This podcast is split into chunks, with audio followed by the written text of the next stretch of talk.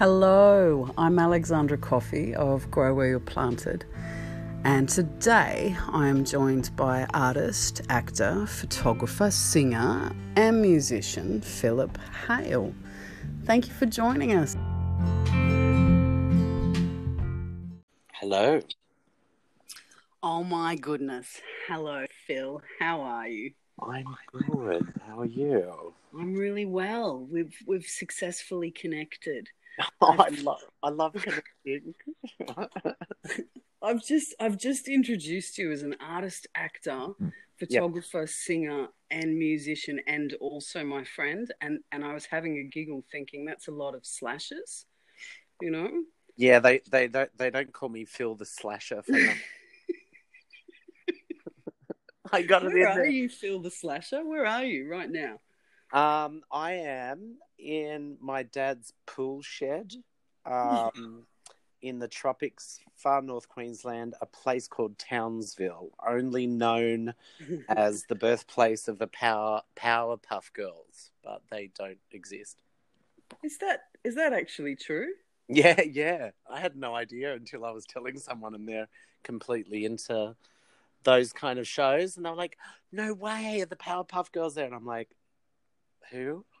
So I, hilarious. I didn't know that. I didn't know either. There you go. I, I do know of Townsville though. hmm What do you know of Townsville? Uh, that it's up north and it's hot. Yeah, Um, yeah, it is. and well, that's it really. Yeah, that's good. Yeah, that's that's about it. Just joking. No, it's a great place. Amazing. Uh, it's up in the tropics of Australia. However, it's a little bit um of an anomaly up here. It's actually in a rain shadow, so it's quite arid, even though we're in the tropics. Is that right? Yeah, yeah, yeah. See now, for me, the anomaly is this: if if we begin from the very beginning, I was crunching some figures last night, Mhm. and by my calculations, you and I met 19 years ago now in Tokyo. Wow. But you're originally from Townsville, right? No, originally from Wollongong. Uh, Wollongong. yeah, I'm a gong boy.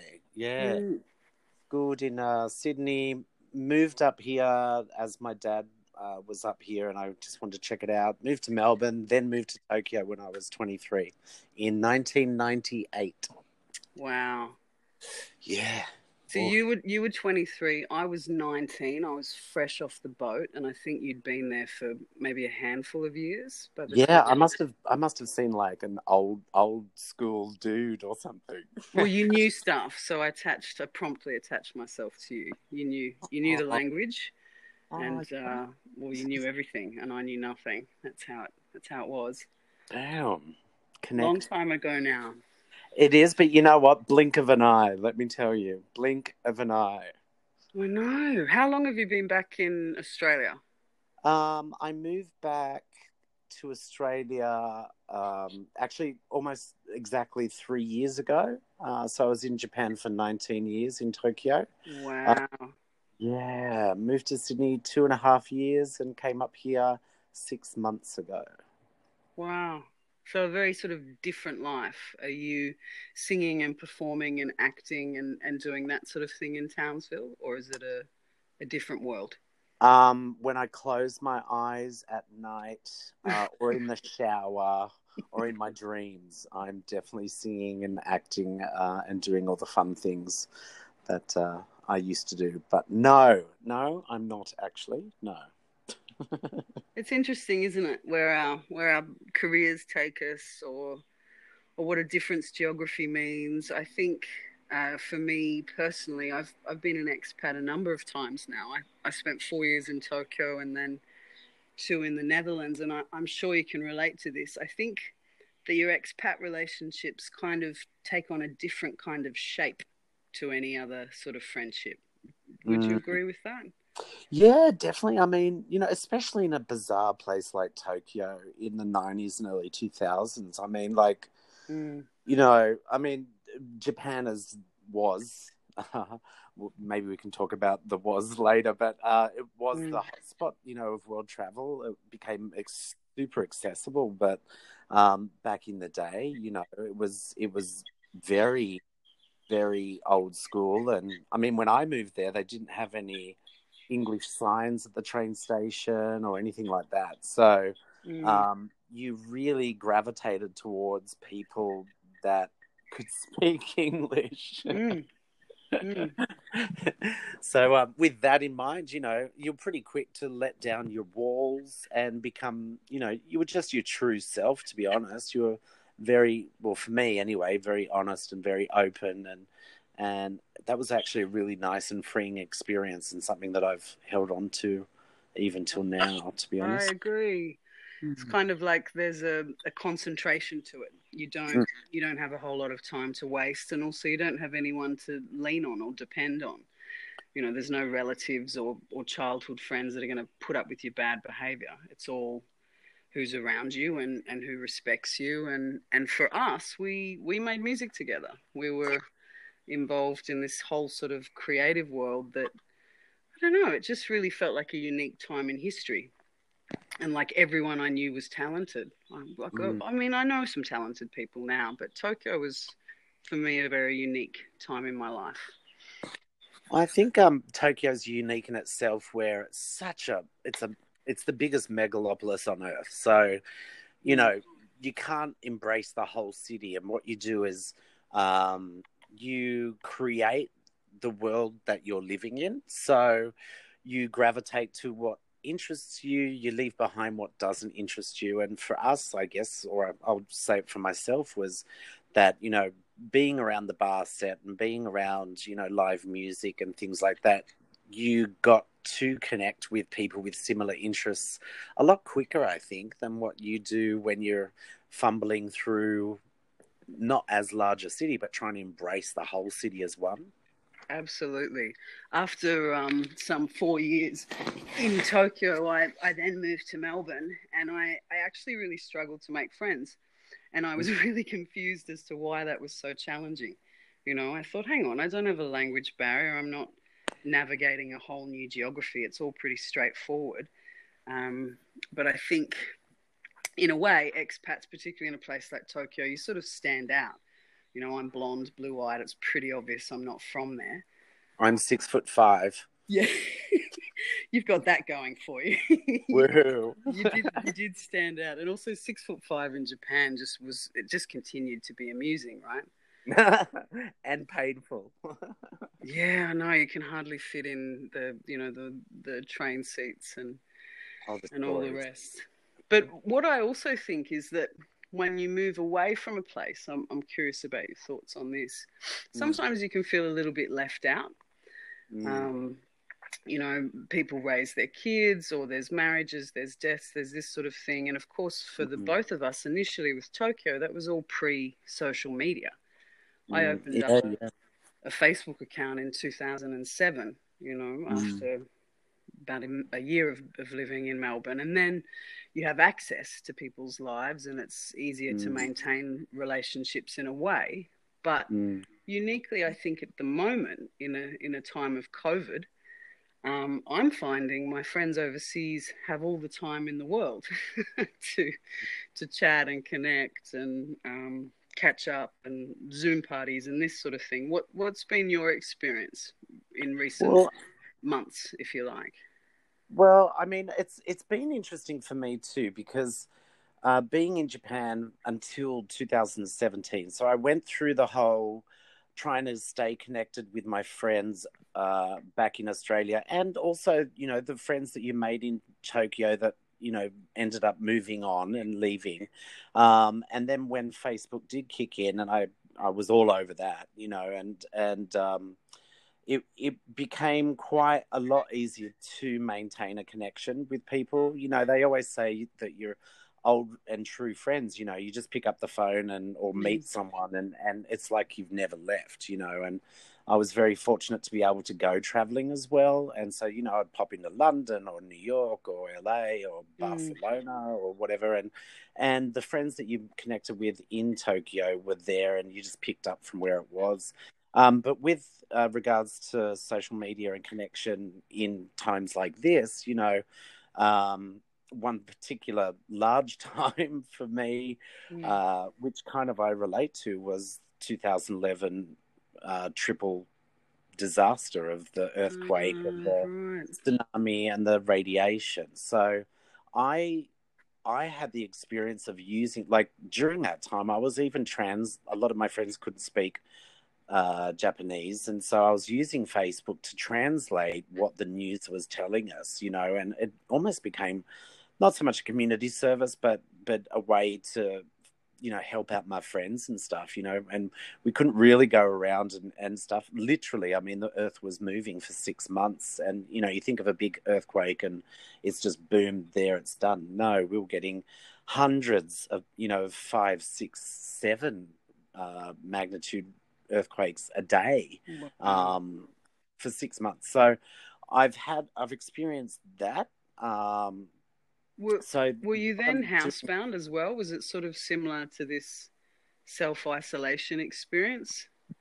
It was to for the first couple of weeks. It was just because they weren't sure what was happening with the radiation of Fukushima. Like I, you know, Mhm. you even had to like, well, I did, you know, tape up your windows and make sure that there wasn't much air coming in and all these different things. And but it was just unsafe to go outside, to be honest. And um, Mm. so, you know, that was kind of similar in in in a certain way, but um, when you could, I mean, I still snuck off to my local bar that was open and things like that. So there wasn't so much, you know, you you couldn't, you got to have a beer.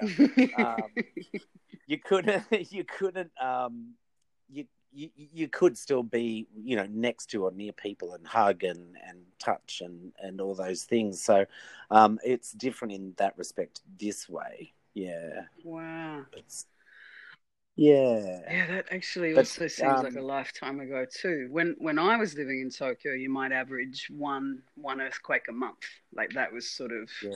standard. I remember one evening in Mm. October there were three, and I was fucking terrified. like I just I can't imagine six months of not just tremors, actual quakes. Yeah, yeah. I mean, you, you ended up like not trusting the ground you were walking on. So, not to mention the lives that were lost, and you were always looking to see if that earthquake, you know, was triggering another tsunami somewhere or hmm. or things like that. So, you know, it's kind of living in that kind of paranoid fear was really stressful, and it really took its toll on people. And and I can see kind of similar things like getting back to connecting, you know, through technology Mm. you know i'm i'm i'm often uh reconnecting and and just checking in on my friends in places you know like paris where they've been locked down for what almost two months now you know and uh needing permits to go scratch their bum you know it's just Quite literally. literally yeah so it's um for them i just i my heart goes out to you know people that are in in situation we're super fortunate in australia i think um whether or not you people politically agree with what's been going on is another thing but um what you know, government? oh dear. But uh, that's a, that would be another podcast Yeah, we can definitely but, we'll um, do that further down the track. Yeah, but you know, it's, we're not in we're in, a very privileged uh, country. Um, you know, we've got literally millions of people that have lost their jobs, but they're in some way trying to be supported, and and it's it's just a hard thing. You know, it's um, something that's never been never happened before. No, really, it's So entirely it's- unique. I, I also agree that we are fortunate in that we've had the advantage of the the rest of the world's experience. You know, you and I both have friends in Europe um, who, as you're saying, have, have now been in lockdown for, for two months. Um, Mm. and they're they're exchanging their experiences, their anecdotes, and their frustrations. And so, for me, when it finally sort of landed here, I felt a little bit more equipped, I guess, um, Mm. and perhaps not as shocked. And I tend to lean more on anecdotal evidence of people I trust than the media, you know, or or the government. Um, yeah, in Mm. that way, I think. Well, that's that's that's uh you know but i mean you you've obviously got to make choices about what you listen to and what you don't and where you get your education and your ideas and stuff from as in life anyway Mm. like you know um Mm. but I'm, I'm i'm worried about tokyo at the moment you know like during what we were going through in 2011 you know, the government is very, you know, they stopped freedom of speech in media, and that law still exists today. So right. they really wanted to manipulate what they were telling their people, and uh, I'm very worried about them uh, and what the government's response has been over there at this point in time. And and and I can't, you know, I I'm zooming my old regular bar place at the moment two or three times a week, you know, catching up and mm. which is an amazing thing to do. Everyone's in their home and it's funny watching someone, you know, on, on Zoom having a beer in bed with their little stuffed toy rather than being all glammed yeah. up at the bar, you know, with their with their uh, bells and whistles. But um, yeah, there's sort of less polish and veneer, isn't there? People are kind of forced to be a bit more authentic. Yeah, and I'm okay with that yeah, me too. I think I think there's a lot of blessings and a lot to be to be grateful for um, as a as a result of this. My father today has um, driven to Sydney to attend his brother's funeral, and he's mm. he's one of ten that you know are, are permitted in the room. And as an Irish Catholic family, that just seems surreal that we're not all there mm. and we're not having a big wake and hugging and crying and and loving one another. Um, I know you called me a couple of weeks ago and, and mentioned a dear friend and colleague of ours had passed away unexpectedly. Mm-hmm. Tell tell me a bit about that. Well, uh, he was uh, definitely an icon, mm. iconic foreigner living in Tokyo for many years. Uh, a very boisterous, uh, loud yet biggest caring man. Um, and he passed away suddenly, to be honest. Um, mm. It was actually about a week and a half or two weeks ago, and um, very upsetting. But uh, his daughter lives here in Australia. She couldn't go back to Japan, obviously. Mm. His wife, you know, lives in a different part of Japan. They couldn't go. He was in back in Tokyo doing some work or or, or such, and um, passed away suddenly. And we ended up having to do a Zoom memorial, which was interesting on two counts. One, you know, just taking it to that, um, and and letting technology bring us together without that touch and that um, freedom to be able to express yourself. You know, mm-hmm. being on Zoom, you all had to be muted. You had to like write down when you were going to say something, and and and so it was a little bit um, odd, to be honest. Um, but at the same time, it was an amazing thing to be able to still do. Uh, but the best, the positive of it was that there were people from, you know, Canada and England and obviously Australia and Japan, like just linked the whole world, which was quite uh, interesting, to be honest. And uh, it was a, a, wonderful experience um, to have. I know that's a bit weird to say about a funeral, but um, this act, this guy, he's legally changed his name to Cloudy Bongwater. I know, bless him. bless. I mean, and guess what? His funeral, his funeral was on the twentieth of April. Yeah, perfect. and and we had a minute's silence from 4:20 p.m. for oh, him. So I love, this. I love this for him. That's perfect. It's really. Well, the thing is, like, is it is he?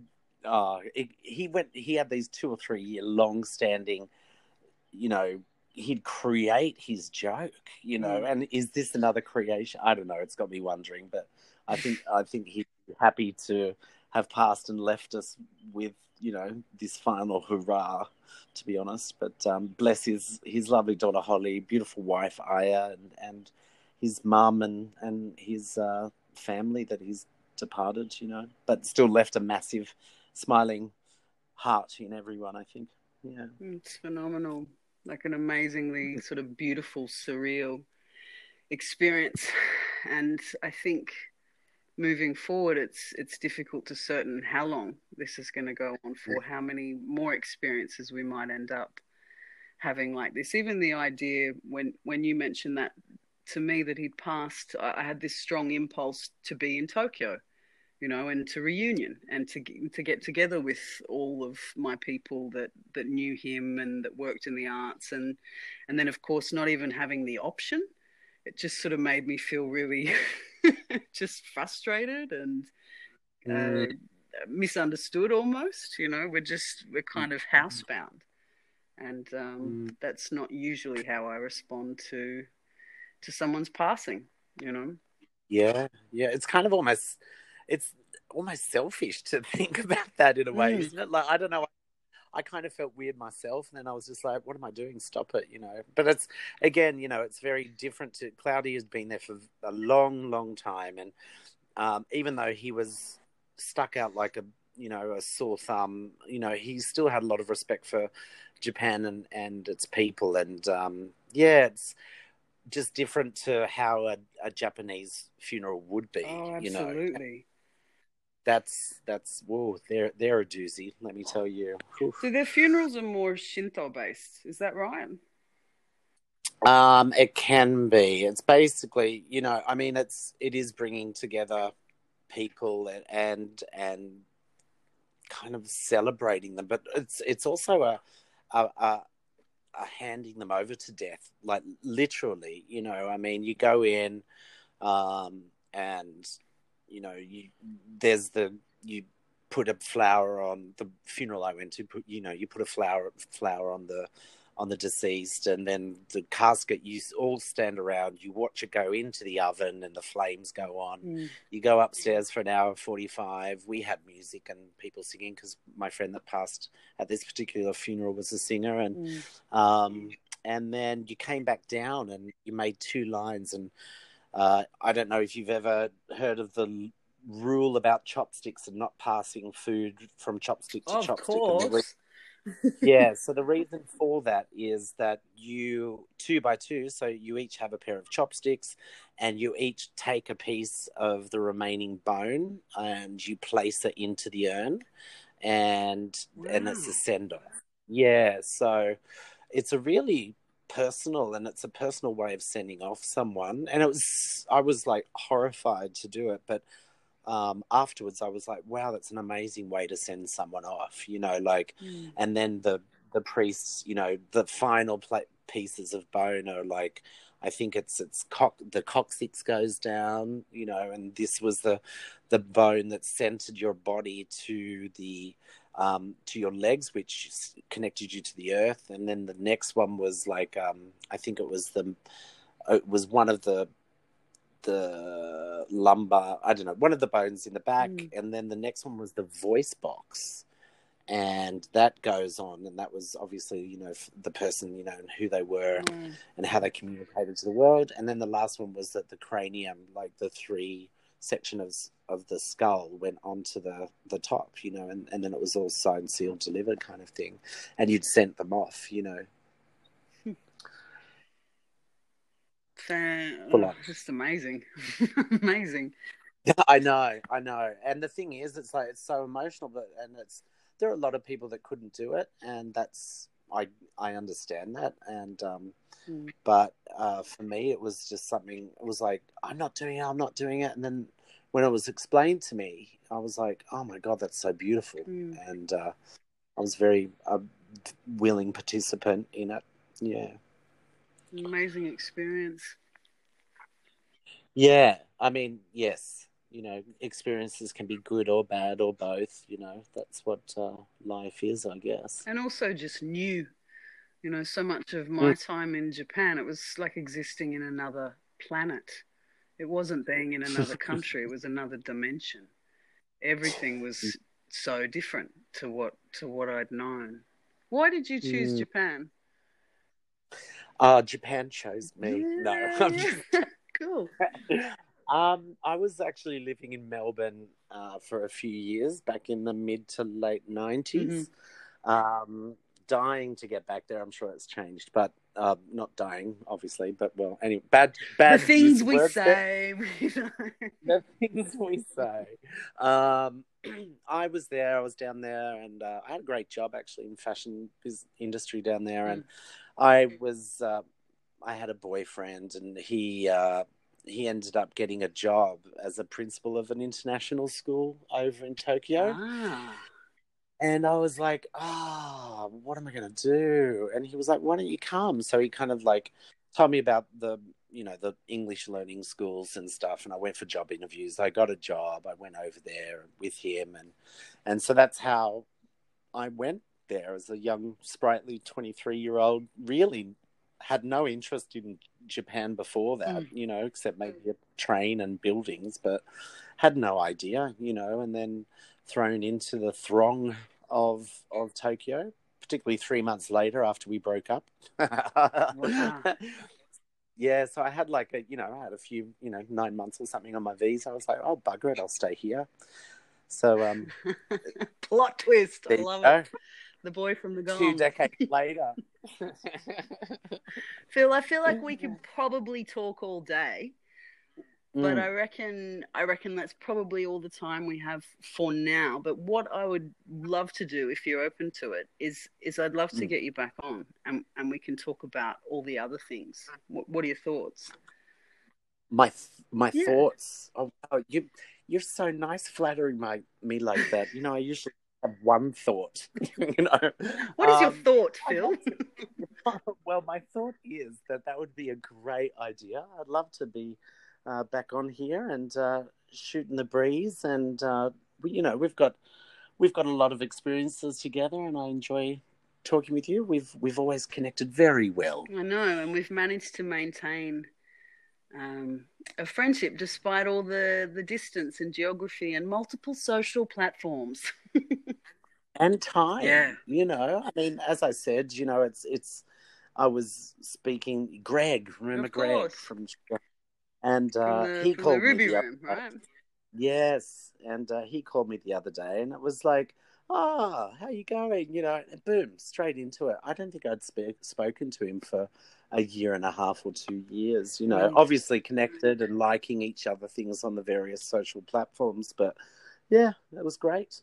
It's, uh, and it's great to connect and talk with you as always. Oh, thank you. It's been an absolute pleasure. Let's do it all again. Oh, well, thank you. Arigatou gozaimasu. Do itashimashite. done it, done it. Yes. Yeah. thank you so much. Bye bye.